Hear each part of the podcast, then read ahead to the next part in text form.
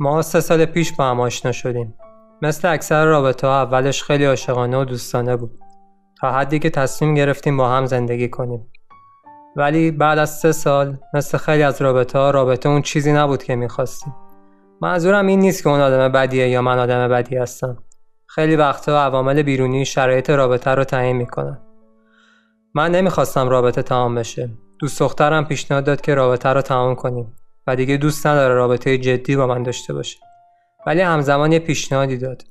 بیا با هم دوست بمونیم.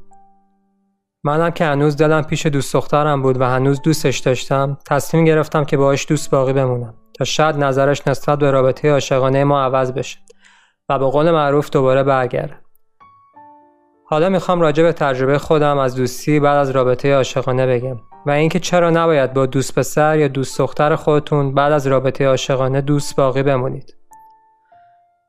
بدونید کسی که خواستار اینه که رابطه عاشقانه رو با شما به هم بزنه تصمیم خودش رو گرفته ولی به خاطر حس وابستگی و یا عادت نمی‌تونه یه دفعه رابطه رو به هم بزنه چون حتما از نظر روحی و احساسی ضربه بیشتری می‌خوره. پس قطعا اکثر خانوما یا حتی آقاهایی که رابطه عاشقانه رو می‌خوان تمام کنن شما را توی ذهن خودشون از زندگی کنار گذاشتن و احتیاج به زمان دارن که به صورت کامل شما را از زندگی واقعی خودشون حذف کنن. حالا اینجا چه اتفاقی میفته؟ اگه شما هنوز عاشق معشوقه خودتون هستین وقتی می‌فهمید که رابطه تموم شده می‌خواین نظر طرف مقابلتون رو عوض کنید و برای حفظ رابطه تلاش می‌کنید. تلاش بیشتر یعنی که حتما خیلی بیشتر می‌خواید فداکاری کنید و یا از خودتون مایه بذارید. و این یعنی اینکه کمتر به خودتون احترام می‌ذارید و بیشتر به خواستهای طرف مقابلتون احترام و ارزش می‌ذارید. حتی اگه خواستهاش چیزی نباشه که شما از ته دلتون بخواید. پس شما در این صورت تو رابطه قرار می‌گیرید که ظاهرا دوست هستید. ولی دوستی که شما در حال تلاش برای به دست آوردن رابطه عاشقانه هستید. که از من بشنوید 99 درصد موارد اتفاق نمیافته. و در طرف مقابل شخصی که هر چقدر هم آدم خوبی باشه از این موقعیت استفاده می‌کنه و از این رابطه به ظاهر دوستی نهایت سوء استفاده رو از شما انجام میده.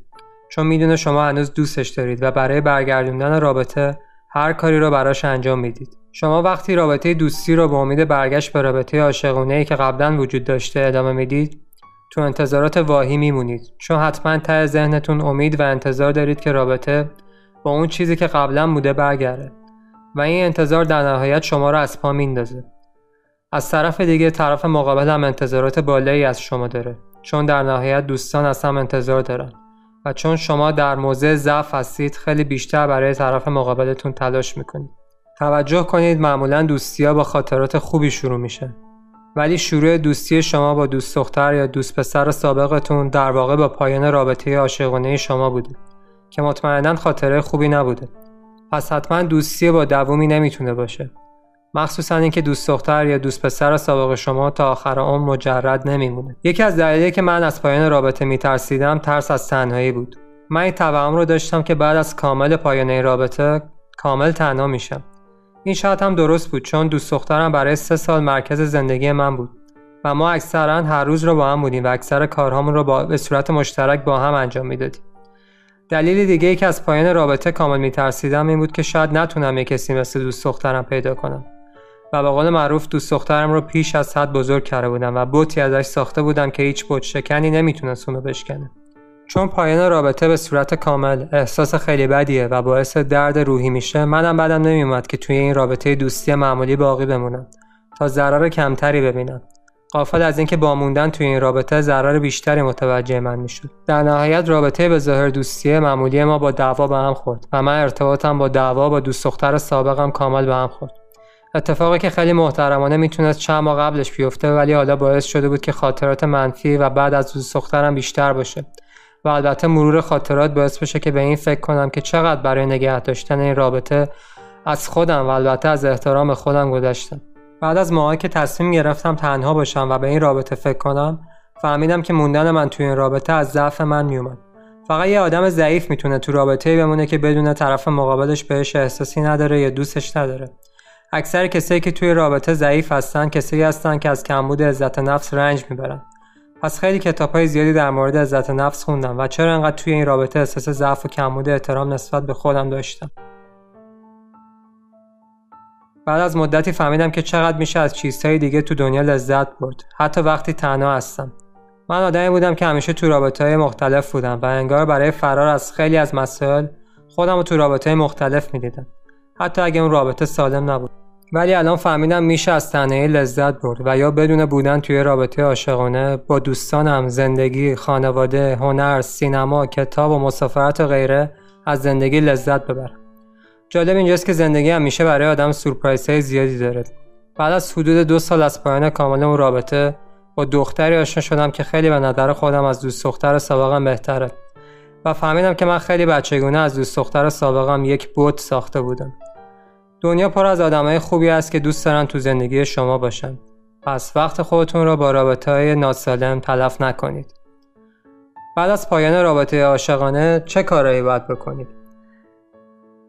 اول رابطه خودتون را به صورت کامل قطع کنید. اگه امکانش براتون نیست مثلا با هم توی جا کار می‌کنید و یا اصلا بچه دارید و غیره تا حتی امکان رابطه خود را کم کنید و فقط در مواقع خیلی اضطراری با هم تماس بگیرید. دوم دوست سابق خودتون رو از همه صفحات اجتماعی پاک کنید. این باعث میشه که صفحه طرف مقابل رو هی چک نکنید. چون وقتی این کار رو خود به خود تکرار می‌کنید باعث میشه که دلتون برای دوست سابقتون بیشتر تنگ بشه. حتی شاید این کار سختی باشه که ازتون بخوام انجام بدید ولی عکسای دوست خودتون رو پاک کنید سوم بهونه نیارید. مثلا اینکه ما نمی‌تونیم کامل با هم به هم بزنیم چون دوسته مشترک زیادی داریم. همه چیز شدنیه و شما فقط باید تصمیم بگیرید که این کار رو انجام بدید. چهارم بیشتر به خودتون برسید.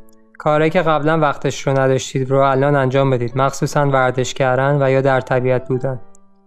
پنجم سعی کنید دوستان جدید پیدا کنید ولی برای شروع یک رابطه عاشقانه جدید اصلا عجله نداشته باشید تا خودتون را به صورت کامل پیدا کنید.